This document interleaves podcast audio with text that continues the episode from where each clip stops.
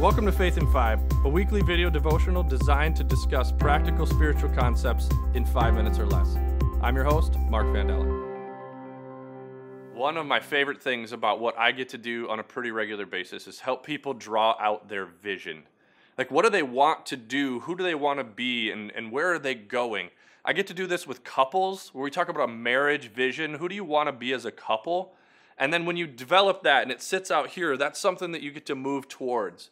I get to do it with individuals, and when they are figuring out, like, what do I want my career to look like? Or what do I want the next 10 years of my life to look like? And uh, one of my friends, Steve, actually does this with his team. He runs a real estate uh, group and he does vision boarding. I don't know if you've ever heard of vision boarding, but he does an activity where he takes his team through. They, they kind of see where do they want to be, what are the goals they want to have. And it's always just a little bit bigger than goals. It's like, what am I really seeing and chasing? And what do I want to do? Who do I want to be? And then what are the steps that I could take to get there? It seems so simple when we stop and talk about it, but it's so difficult for us to do for ourselves. And this vision idea actually makes me think of a GPS. When you think about your your summer road trips, most of us use GPS. We have it in our pocket or we still have one that's suction cupped to our window. But we have to have a couple of things when you think about a GPS. You not only need to have where you're going figured out, we've got to have the destination, but we also need to have where we are currently at. And so when you think about your GPS, most of us don't think about the where we are currently at because it's, it grabs our current location.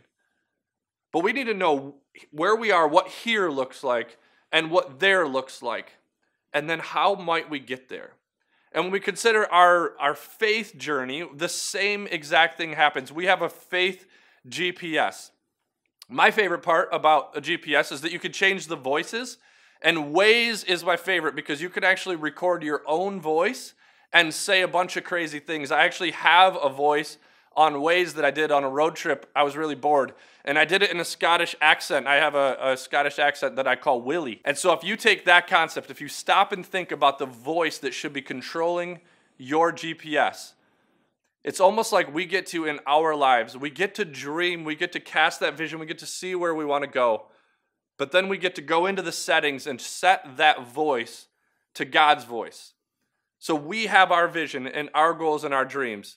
And then we ask God, how are we going to get there? And what do you want from us along that journey? It makes me think of a verse in Ephesians uh, 1. The, the whole chapter of Ephesians 1 really talks about Jesus engaging with the world and engaging with us and drawing the best out of us.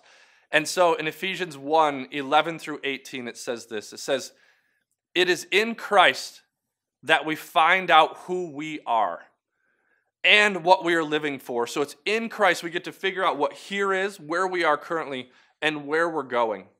And then long before we first heard of Jesus and got our hopes up, he had his eye on us. He's been helping us, shaping us, and planning this. He had designs for us for glorious living, for more than we could ever hope for or expect.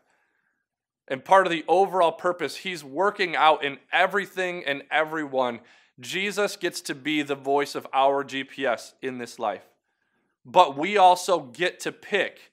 Jesus, God invited us to be a part, be co authors in this journey for our road trip. And so this week, as you live out your life, I want to ask you to do a couple things in your own life.